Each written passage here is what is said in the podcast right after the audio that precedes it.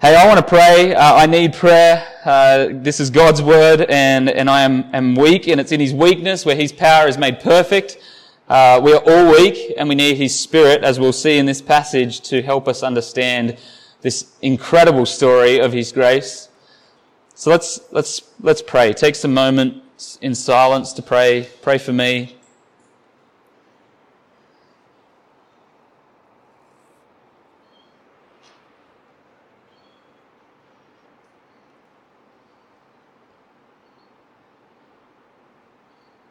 Oh, Father, what a gift it is to call you Father. To be so personal with you. To know that we are your children, whom you love, children whom you've stored up an inheritance for, children who you fought for, who you saved, who you sealed and will deliver. That's to the end, Lord we come to you humbled again, humbled in your presence as we come before your word and, and, it says in your scripture that we should come with a trembling heart. Lord, I pray that we would realize how unworthy we are in ourselves, but how worthy we are in Christ. That as we come to your word, Lord, although it is beyond our capacity to understand, and once we were in darkness and could not understand it, now, Lord Jesus, because of you, we can grasp it. And because of your spirit, we can understand these things. And Lord, I pray that along with Paul the apostle, that we would be given the spirit of wisdom and revelation, that we may know the hope that you have given us the glorious inheritance for all the saints, and the immeasurable power that is in Christ Jesus.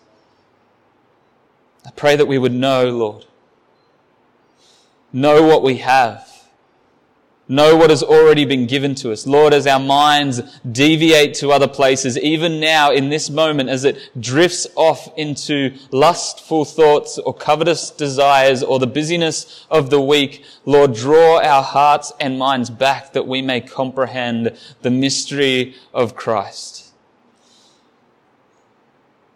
We've been born again, Lord. You've made us a new creation. The old has gone. Our old priorities, our old desires, our old uh, aims in life are dead to us, and now we have a new one. To magnify you, Lord, in all that we do, in all that we say, in all that we think. And it's only by your Spirit, by your grace, that we will ever be able to do this. Have mercy on me as I speak. Have mercy on us as we learn. And bring glory, glory to your name. In Jesus' name. Amen.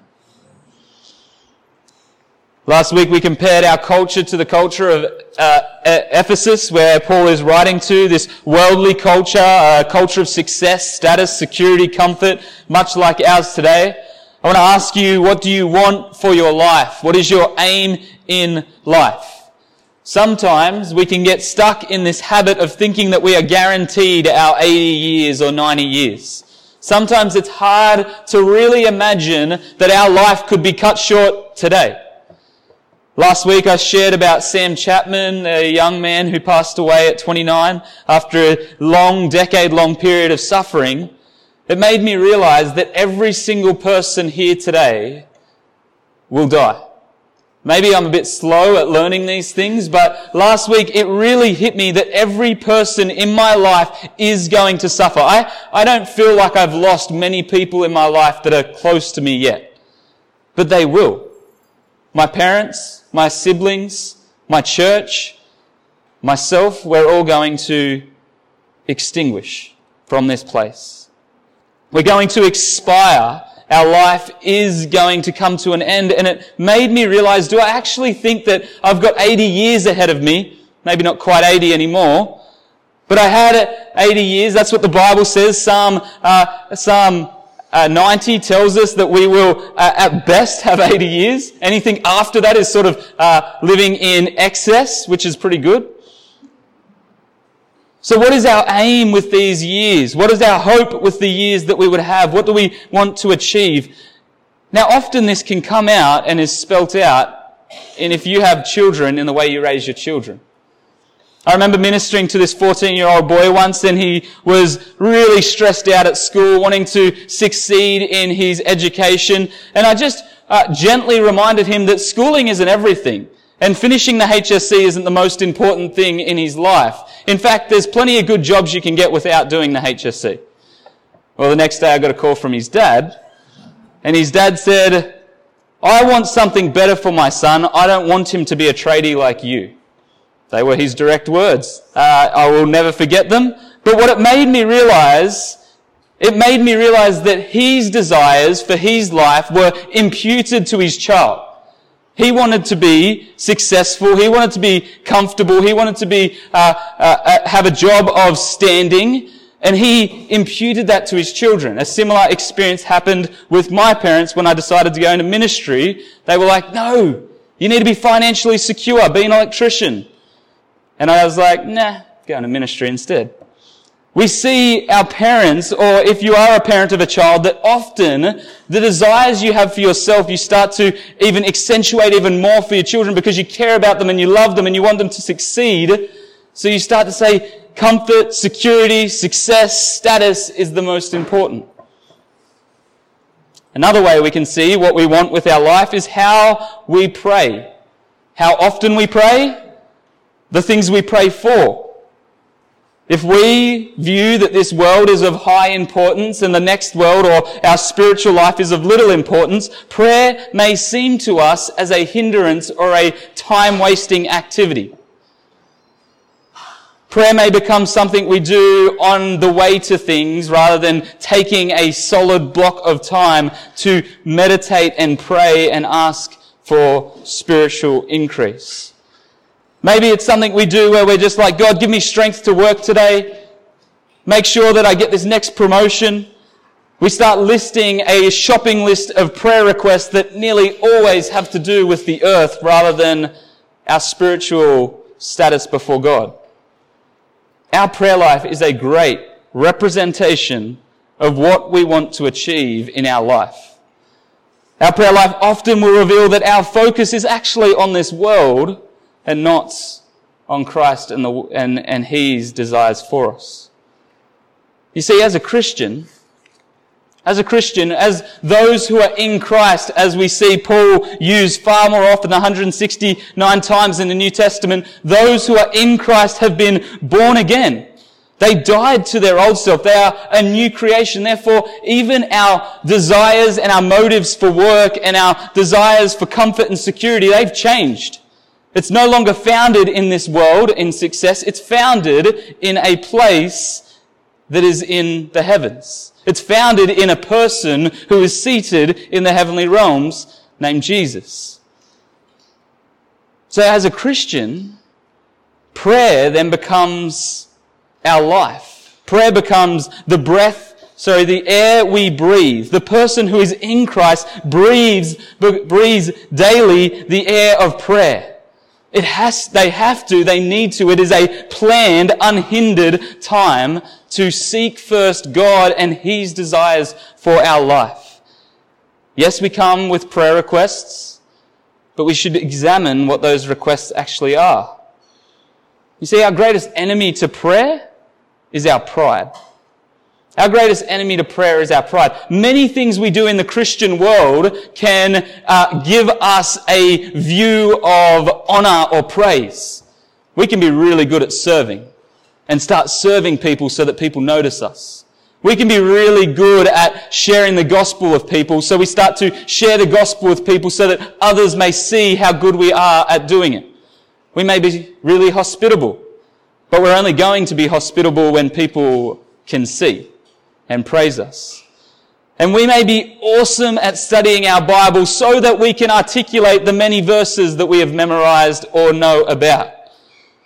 But the activity of prayer, secret prayer, to go into our closet and lock the door and pray to our Lord, there's no bragging rights in that. No one sees that. Your heavenly Father sees it and He knows that you do it and He honors that.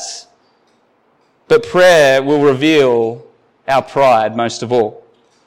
Because prayer reveals that we will do all the Christian duties while ever anyone is watching, or while ever I may get praise.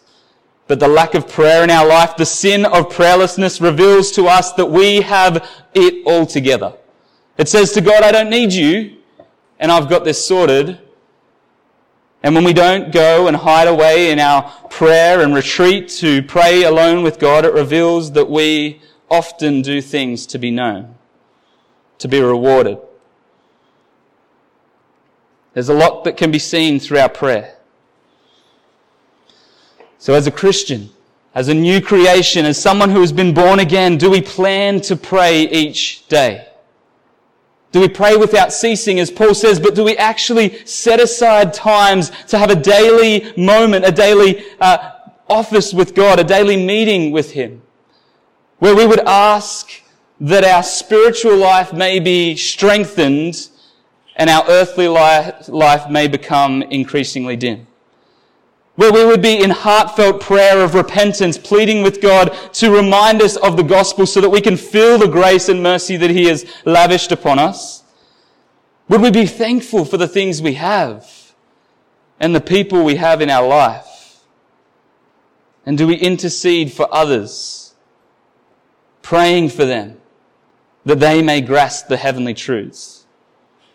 We've been spending three weeks on Ephesians 1, 3 to 14 the work, this great work of the Father, Son, and Holy Spirit, how He brought humanity to Himself as one church, a bride for His Son, who is sealed for an inheritance in, in eternity. Yet we can't grasp it. Yeah, we expanded on those scriptures. We, we taught much of what was said here, eh, but we can't grasp it in ourselves. We need the Holy Spirit to grasp these things. So what follows is Paul saying in 15 to 23 in these verses that prayer is the way we grasp the heavenly blessings. Verse 3, back what we started, the spiritual blessings in the heavenly places. We have been given all the spiritual blessings in the heavenly places, but how on earth will we grasp them? They're in heaven. We need the Spirit who comes from heaven to fill us and help us understand, and it is through prayer that we grasp the spiritual blessings. And it's through prayer that we grasp the belief in the gospel, the understanding of the cross, the uh, power of the resurrection, the hope that we have in all eternity. It is through prayer that we as Christians learn to live this out. Prayer is a Christian duty, yet we don't like the word duty very often.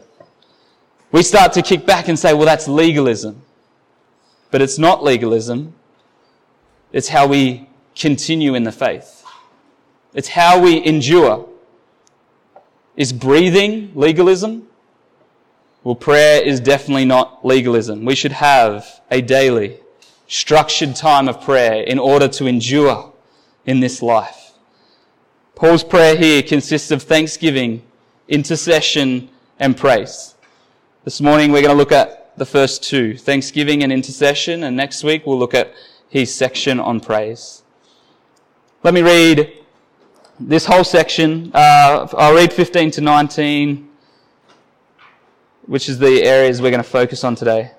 Ephesians 1, 15 to 19. For this reason, because I have heard of your faith in the Lord Jesus, your love towards all the saints, I do not cease to give thanks for you, remembering you in my prayer, prayers that the God of my Lord, that the God of our Lord Jesus Christ, the Father of glory, may give you the spirit of wisdom and of revelation in the knowledge of Him, having the eyes of your heart enlightened, that you may know what is the hope in which you have been called, what are the riches of His glorious inheritance in all the saints, and what is the immeasurable greatness of His power towards us who believe, according to the working of His great might.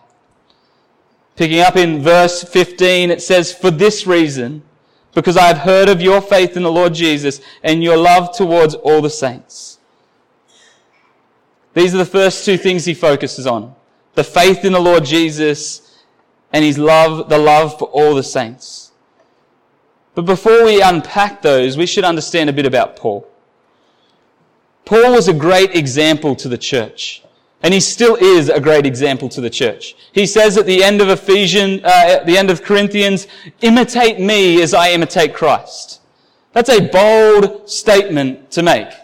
Paul is confident that he has been empowered by the Holy Spirit to be such a good representation of Christ, such a good imitator of Christ, that the church of that day and our day could imitate him, live like him, and be confident that they're imitating Christ, their Savior. Paul is just a vessel, he's just a man, he is not, none other than us, but he has some things that we don't. He was one, an apostle, a eyewitness of Jesus, the resurrected Jesus, who saw him on the road to Damascus, and he was two, filled with the Holy Spirit to the point where his words were inspired. My words are not inspired, your words are not inspired, and there is no one alive today who can claim to be an apostle. So Paul was a man who lived his life in obedience to uh, the Holy Spirit, in obedience to the Word, and was filling his life with this attitude of, I will magnify God, I will magnify Christ in the church and in the world. We see in Philippians, Philippians 1 where he says, I make it my aim, whether in life or in death, to magnify Christ. Whether he lives or die, Christ will be of most importance. Christ will become greater than he is. He will decrease, Christ will increase. And he does this in the church and in the world. Whether he is around those who agree with him or around those who disagree with him. This is the ultimate aim of Paul. And what does he want the church to have as well? The same. When I asked you, what is your aim for life? What do you want to achieve in your life? Would it be the same as Paul as he says, imitate me as I imitate Christ? Would it be that we magnify Christ in the church and in the world? Would that be our ultimate aim? When would that shape the way we pray? If our aim is to succeed in this life, if our aim is to get to the next career level, the next family level, the next uh, worldly status, then we will pray in accordance with that. But if our aim and our goal in life is the same as Paul, that whether by life or by death, we may magnify God in the church and in the world. Then our prayers will be shaped by the magnification of Jesus. And we see this so clearly as he starts to pray that his hope and his thanksgiving is in faith of the church in the faith of this particular church. So Paul looks in verse 15 and he says, I want to remind you for this reason I've heard. He hasn't been with the Ephesians for, for like four years now. He hasn't been there. He hasn't seen them. He hasn't even been in their vicinity or he would have gone to see them. Instead, he's heard of their faith in the Lord Jesus and the love they have towards the saints. That's pretty hard to do in those days, 2,000 years ago. Like today, maybe they will hear about our love and our faith because of Facebook, but back then it was hard. It had to be word of mouth. That means other Christians have visited. That means some of them have gone out. They have shown their love to other churches. They've shown their love to the world. They've shown their faith in the Lord Jesus, their obedience to Him. And this is what He is thankful for. He's not thankful for worldly things. He hasn't received a letter from the Ephesians that says, oh, yep, I just got a new job at the local, uh, the local arena. Uh, I'm thankful for the fact that I've just been freed from slavery, or I'm thankful that I have got new health, or a, a reinvigoration of new health. No, what he hears about this church is that they have a strong faith in the Lord Jesus. And this is of utmost importance to him. As a man who wants to magnify Jesus in both the church and in the world, he cares most of all about people's spiritual well-being and he thanks God that the grace of our Lord Jesus Christ is working in the Ephesians church and it's working in a way that produces faith in our Lord Jesus. There's this weird idea where people can often say, well, Jesus is my savior or he's not my Lord, uh, but he's not my Lord. Or some people say, yeah, that person, they're just going through a stage where, yeah, they're saved by Jesus, but he's not their Lord. That's impossible. Jesus came to save us from our disobedience, from the fact that we have uh, elevated ourselves to lordship or elevated something in this world to lordship over him. He saved us to put him as Lord in our life. So if Jesus is your savior, he is your Lord. He is your Lord. He is the one you are obedient to. And this is what Paul is praising God for. I thank you, God, that this church has their faith set on you, Jesus. That you are their Lord, that they want to obey you, they want to live by you, they want to be dictated around the things that you love, they want to honor you.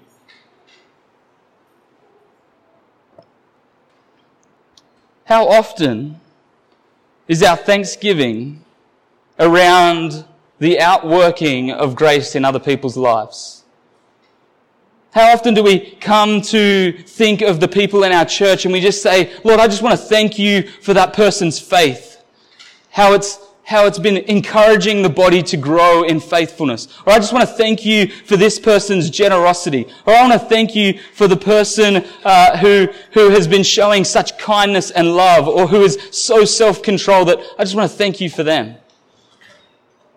That we're looking at each other and we're trying to identify the gifts that God has given us, the gifts of grace, and we start to thank God around the spiritual things rather than the earthly things. Now we live in an age where we need to clarify things all the time. So let me clarify. We can still pray for earthly things. We can pray for a job. We can pray for healing. Yes, I agree with those, but up, of utmost importance is our most important thing that we pray for and thank God for is spiritual increase. The outworking of God's grace in our life. I want to see people succeed in this world for one reason that God may be glorified above all else. And I hope that in our prayers, this would come and be apparent that our thanksgiving would be primarily, firstly, focused on the spiritual increase in people's lives. How God's grace is working in their midst. Paul continues to speak about this outworking of his, of God's grace in the church's life, which if we just stop for a moment and, and think about how incredible it is that God would transform a whole multi-race of people, every tribe, tongue, uh, tribe, tongue, and nation, to be one body, to be reconciled to each other and reconciled to their self, that is worthy of thanksgiving far above anything else. Paul, in the, in the letter to the Corinthians, Corinthians 1, this horrendous church. And as you read it, you'll see some horrendous things going on. Disobedience to the Lord, all sorts of sins. He still, in his first 10 verses, takes time to thank God for them. Still. This, this church he's about to just tear shreds off for the rest of the letter, he still takes moments to thank, thank, thank God for them. To thank God that their grace, the grace, His grace is working in them. It is an incredible and most beautiful thing that His grace is working in the midst of us today. And we should not look past that or, or, or, or, see earthly increase as better than any spiritual increase that we may gain. The outworking of grace that He is so thankful for is that they love all the saints. That they love the saints. The saints are all those who have called upon the name of the Lord. The saints are those who gather in the name of Jesus, who are in Christ, as Paul likes to use. We are saints if you have repented and believed in Jesus. That is who he is saying that they love. But that is a hard thing to grasp. I've worked in different construction sites and different areas in my life, and I reckon the most horrible, most nasty place I've ever experienced was in a church. Not on the construction site. It was in the church. Not this church, a different church. It was a horrible experience. Slander, gossip, trying to tear people down, trying to promote what themselves. There was no love for one another. It was about elevation of, of, of self. And Paul says here, Oh Lord, I thank you that they love the saints. In 1 John, it reminds us so clearly that we have to love our brother whom we can see. How can you love a God who you can't see if you can't love your brother or sister who you can see? It is evidence of our salvation that we love one another, love the saints. And right here in the church of Ephesus, Paul is seeing that God's grace is working in them so much that they love all the saints. Even the Corinthian church. Even the church that is in disorder and dysfunction, they love them too. And Paul loves them. Paul loves them because we notice that he thanks God for them. And I think the two go hand in hand. If we're going to love one another, we need to be thanking God for them all the time. He says in verse 16, I do not cease to give thanks for you. I do not cease to give thanks for you, remembering you in my prayers. So both things. I do not cease to give thanks and I do not cease to pray for you. If we are going to love one another, we're messed up. I'm not an easy person to love. I'm a hard person to love. And I'm, I'm telling you, you guys are hard to love as well at times. And we are grinding our way through this world of pursuing Christ, being sanctified by Him, and there's sin that's going to come out, and we're going to hurt one another and mess one another up, and we're still called to love. We're still called to love one another. And if we're going to do that, we need to be thanking God for one another. They go hand in hand. How am I going to love all the saints? I'm going to thank God for them. I'm going to take time every day to thank God for two or three brothers and sisters until I get around the whole church so that my love is increasing and so that the thing that I'm meditating on the most is the grace of God in them and not the sin that's in them. How quickly are we to look to the sin of one another rather than the grace that's in them? How quickly do we resort to going, oh, did you see what that person did?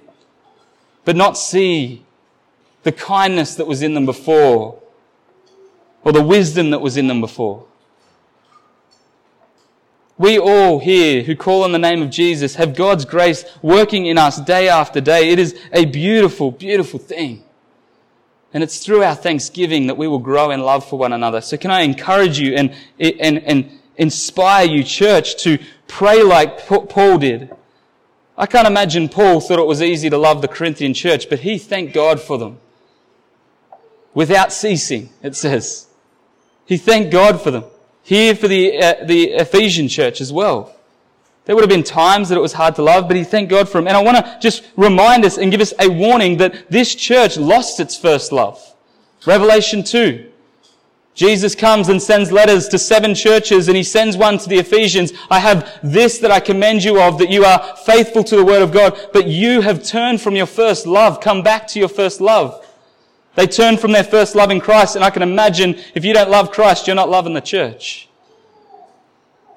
So would we take the warning and know that this church itself, although it was uh, commended and, and Paul thanked for their love now, they lose it later on. I plead with you, I plead with myself, plan time with unhindered, unhurried thanksgiving towards God. Unhindered, unhurried thanksgiving towards God. If it is not planned, it won't happen. I've been through this. I'm like, yeah, I just want to be spontaneous. I'm a really spontaneous guy. Doesn't work. You don't do it.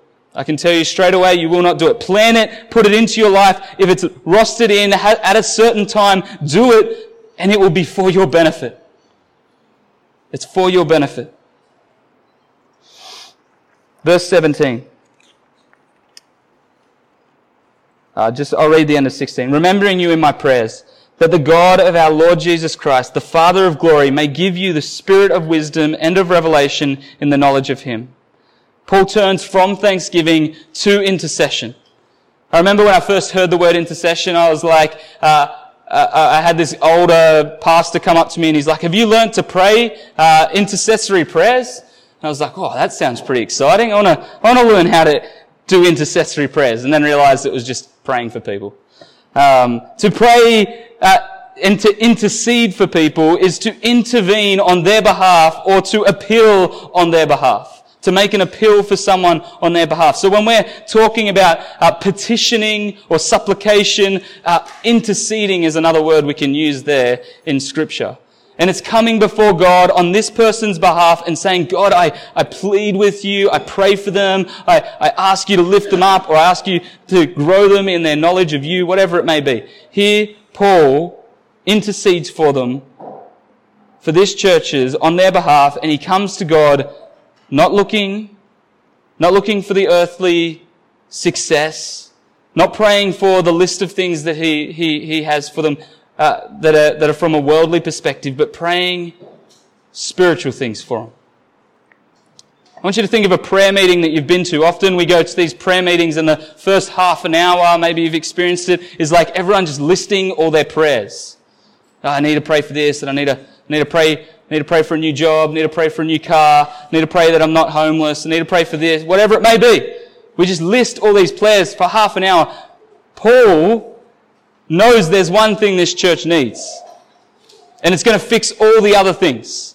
Whether they're in need for new jobs or whether they're succeeding in life, the one thing that's going to help them, whether they're suffering or thriving, is that they grow in the knowledge of God. That they understand more of who God is. We just heard in verses 3 to 14 this marvelous work of God. In verses 3, the spiritual blessings in the heavenly places have been given to you, every one of them. I don't get that. We need to understand that. We need to grasp that. And he knows that although, although this church, the Ephesian church, would have been experiencing persecution, suffering, some of them would have been succeeding in their careers. Others would have been losing their jobs because of their faith. And he prays, most of all, that their spiritual health would be strengthened. And he says, the Father of our Lord Jesus Christ may give you the spirit of wisdom and revelation in the knowledge of Him. That is what we need. That is what we need whether we're suffering or thriving. That is what we need if we're in need or not in need. That is what we need. At all times, in every part of life, we need more knowledge of every spiritual blessing in the heavenly places. We need more knowledge of Christ and Him crucified. We need more, more knowledge of His resurrection power. We need more knowledge of the future hope that we have in Him. The power has been given to us. Christ has given us all of Him. Every part of Him, every spiritual blessing in the heavenly places is ours. We don't know it all. We don't understand it all. And it's through the power of the Holy Spirit that these things are revealed to us. We know that it's the power of the Holy Spirit that helps us understand. In 1 Corinthians 2, it tells us that no, no one can understand the mind of man without the spirit of man. You can understand my mind because you don't have my spirit, but you can understand God's mind because God's spirit has been given to us. That's an incredible gift. That is an amazing gift that God's Spirit would be given to us. In Luke 24, 45 to 47, we see right at the end of his gospel, the disciples, remember how like dull they were? They just always misunderstood Jesus? Right here we see Jesus open their mind. 45 to 47. And then Jesus opened their minds to understand the scripture and he said to them, thus it is written, that the Christ should suffer and on the third day is raised from the dead, and that repentance for the forgiveness of sins should be proclaimed in his name to all nations, beginning from Jerusalem. Do you know how many times he said that to them? Three, three times explicitly. I can imagine there was a number more in the time he was with them, and they didn't understand it. They didn't grasp that he had to die. They didn't understand that he was going to raise to life. And now it says their mind was opened and they understood the scriptures. Spurgeon says this, it's easier to teach a tiger to be a vegetarian than an unregenerate person the gospel. That's what it means to have the Holy Spirit to grasp the gospel. To know that Jesus is God, to know that Jesus died on the cross for our sins, to know that He physically raised to life, and to know that He's ruling and reigning in heaven where He is seated along with us. It is easier to teach a tiger vegetarianism than an unregenerate person the gospel. We need the Spirit in order to grasp these heavenly, these spiritual blessings in the heavenly places, in order to grasp the gospel. So three things Paul goes on to pray in the rest of his prayer. In verse 18, having, your, having the eyes of your hearts enlightened, that you may know what is the hope to which he has called you, and what are the riches of his glorious inheritance in the saints, and what is the immeasurable greatness of his power towards us who believe, according to the working of his great might. Paul explains here that our eyes of our heart need enlightening. This is a old tradition to understand that our heart is who we are. It's not the organ in our body, it's who we are, it's where, where our feelings come from. It's like the soul, it's where our feelings, our emotions, it's where our character comes from. And he's saying we need the eyes of our heart enlightened in order to grasp the hope to which we were called.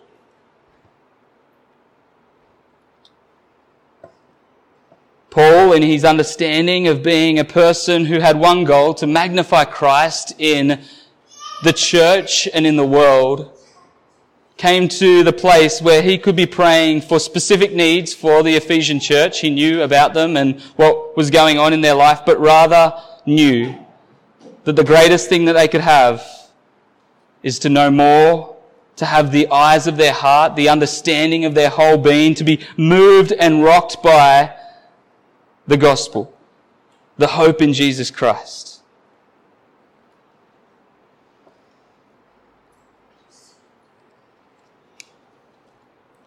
So to know the hope, three things that he wants us to know. To, to know the hope that we're called for, the riches of his glorious inheritance, and the immeasurable greatness of his power. To know the hope of which we are called for is to have assurance of our salvation. He wants us to be certain he doesn't want us to be in the midst of uncertainty, rocking back and forth between I believe and I don't believe. Doubt is okay because doubt helps us come to a firmer belief in our faith. But what he wants for us, and he knows that whether we are in addiction, in addiction or unemployment or sickness or uh, thriving through success, the best thing that we can have is security in our faith. If we're going through a hard time and we're in the midst of sin and addiction is overcoming us or we don't have employment or we're feeling sick or suffering through consistent sickness, what we need to know is that we're secure in Christ, free in Christ, forgiven in Christ, and have a hope beyond this life. And that's what he assures us with. Church, I pray not that you'll get better. He wants that, I'm sure. But more importantly, that you know that you will be better, or you know that your health is in Christ, that you know you're not spiritually de- that you're not spiritually dead anymore. Paul's importance is not the ultimate outcome of success, but rather knowledge. Knowledge of our hope. Knowledge of our certainty in God, in Christ. And in success, Maybe we're thriving. Maybe everything's going well. We need to remember that those times of success are there to magnify Christ. That we may have had promotions or new job opportunities and we are there so that we can now have access to new people to magnify Christ in their life. That we may have now been given a promotion so that we can give more to the kingdom advancement or a job that we may give more to the kingdom advancement. Whether it's suffering, whether it's the taking away or the blessing, we need the hope by which we are called to refocus us and put us on our aim in life to magnify Christ in the church and in the world, whether by suffering or by thriving. We need our eyes of our heart enlightened so that we can grasp the riches of our inheritance. Uh, we need to remember that our ultimate end is not this life. It's not retirement. It's not to cruise Australia in a caravan. Our ultimate end is the life with Christ forevermore, where we will magnify Him for all eternity. I heard it said once, the person who does the most in this life is the one who meditates most on the next one. Paul knows that what we need is a glimpse of the glorious inheritance that we await. Last week we finished our message with the weight of what we will experience in heaven, that we will stand before a holy God and worship Him day in and day out and will not be bored because He is infinite and incomprehensible. We need the eyes of our heart enlightened. He's praying that we would grow in our knowledge of this inheritance, that we may be sanctified so that we will enjoy and love Christ now, so that in the future we will love Him for all eternity. This is what we need. Whether thriving or suffering, whether succeeding or uh, being torn down or taken away, we need a right focus on our heavenly destiny, our glorious inheritance. And finally, he says, the immeasurable greatness of his power. Often we pray, God, give me more power, give me more strength, give me more, more of these things. And this passage and many other passages tell us that He has blessed us in Christ with every spiritual blessing in the heavenly places. He's given us everything. It's not that we need more of it. We need a greater knowledge and understanding of His power. Here, Paul doesn't ask for more power in their life. Verse 19. He prays that they would know, that the eyes of their heart may know what is the immeasurable greatness of His power towards those who believe. That we may know. The power is there for us. The joy, the comfort, the security is there for us. We don't need to be pleading, God, give me more, but rather give me more understanding. Help me know more of this. Help me comprehend more of the power that is within me, the, more of the comfort of the Holy Spirit, more of what it means that the Holy Spirit, the same Spirit that raised Christ from the dead, now lives in me. Help me to know that. He's there. He's not going anywhere. Help me to know it. Paul sees the need for whatever the Ephesian church is going through, whether persecution or flourishing, that they need to know more of Christ's power. So, church, can I encourage you? What do you want for your life? Want to magnify Jesus in the church and in the world, whether suffering or thriving. Let your prayer life reveal that you are pleading, pleading for spiritual increase in yourself and in the, in, in the church for others. Praying a similar prayer to that song we heard, take the world, but give me Jesus. That the new opportunities you have, you use to magnify God. That when you are torn down, you use your suffering to magnify God that as Paul sees the most important prayers that we can pray when we don't know what's going on in someone's life, the best prayer we can pray, what we can do to intercede for them is say, give them more knowledge, increase their understanding, and thank God for the outworkings of grace in their life. So that in the end, we will not be magnified, but Jesus will be magnified both in the church and in the world. After studying this book, reading Ephesians last year, preparing for this series, two prayers have come to mind for this church. That you would have deep, deep assurance of your salvation. That we would have a certainty and that it would be seen from all people of how certain we are and how secure we are in Christ. And secondly, that we will be one as the Father, Son, and Holy Spirit is one.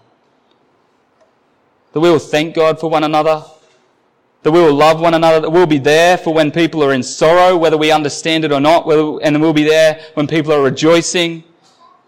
Just as the Father, Son, and Holy Spirit are united as one, we will be one. We'll see that unfold in next week's passage and then at the end of chapter 2, and it goes on and goes on. Assurance of salvation, oneness in Christ. My hope and prayer for the church. Let me pray.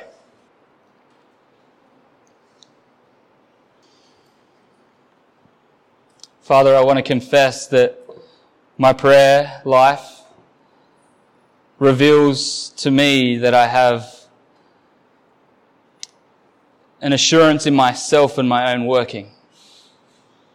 That at many times I fail to pray, that at many times I, I fail to seek out your wisdom for the day ahead, for the tasks that are ahead. And I'm utterly embarrassed by them, Lord, in that I do your work day after day. I'm not even in a secular job. So, Father, I pray that you would bring me to an understanding and a knowledge more of your great hope that you have for me. The glorious inheritance in the saints and the immeasurable power that is, is there and present in my life. I pray for my brothers and sisters before me, those who work full time in the world, in which it is a hard and noble task to take the gospel into those places, that they would see the need to rise early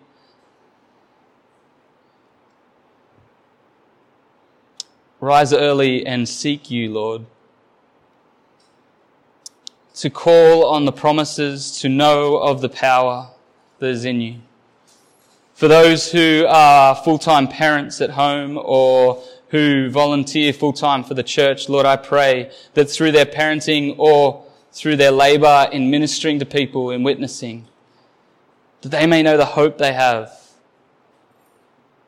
that they would be increased by the power of Christ to see their need for prayer in their parenting life or in their volunteer life. Lord, whatever we do, whether we are employed full time, whether we work at the church, whether we labor as a volunteer, we need prayer. It's the air we breathe. And let our prayers be of spiritual increase rather than earthly or worldly increase. Lord, I pray that this church, our church here, your church, your bride that gathers, will have deep assurance of their salvation, a certainty that will be seen throughout the community and in each other's lives. I pray for oneness as you are one, Father, Son, Holy Spirit, would we be one? Loving one another, building one another up, thanking you for each and every one of us and the gifts that we have. Let us see first and foremost the outworking of grace in each other's lives before we see the sin. We love you, Lord. We give you praise. We give you glory, honor. It's all about you. It's for your name's sake. In Jesus' name, amen.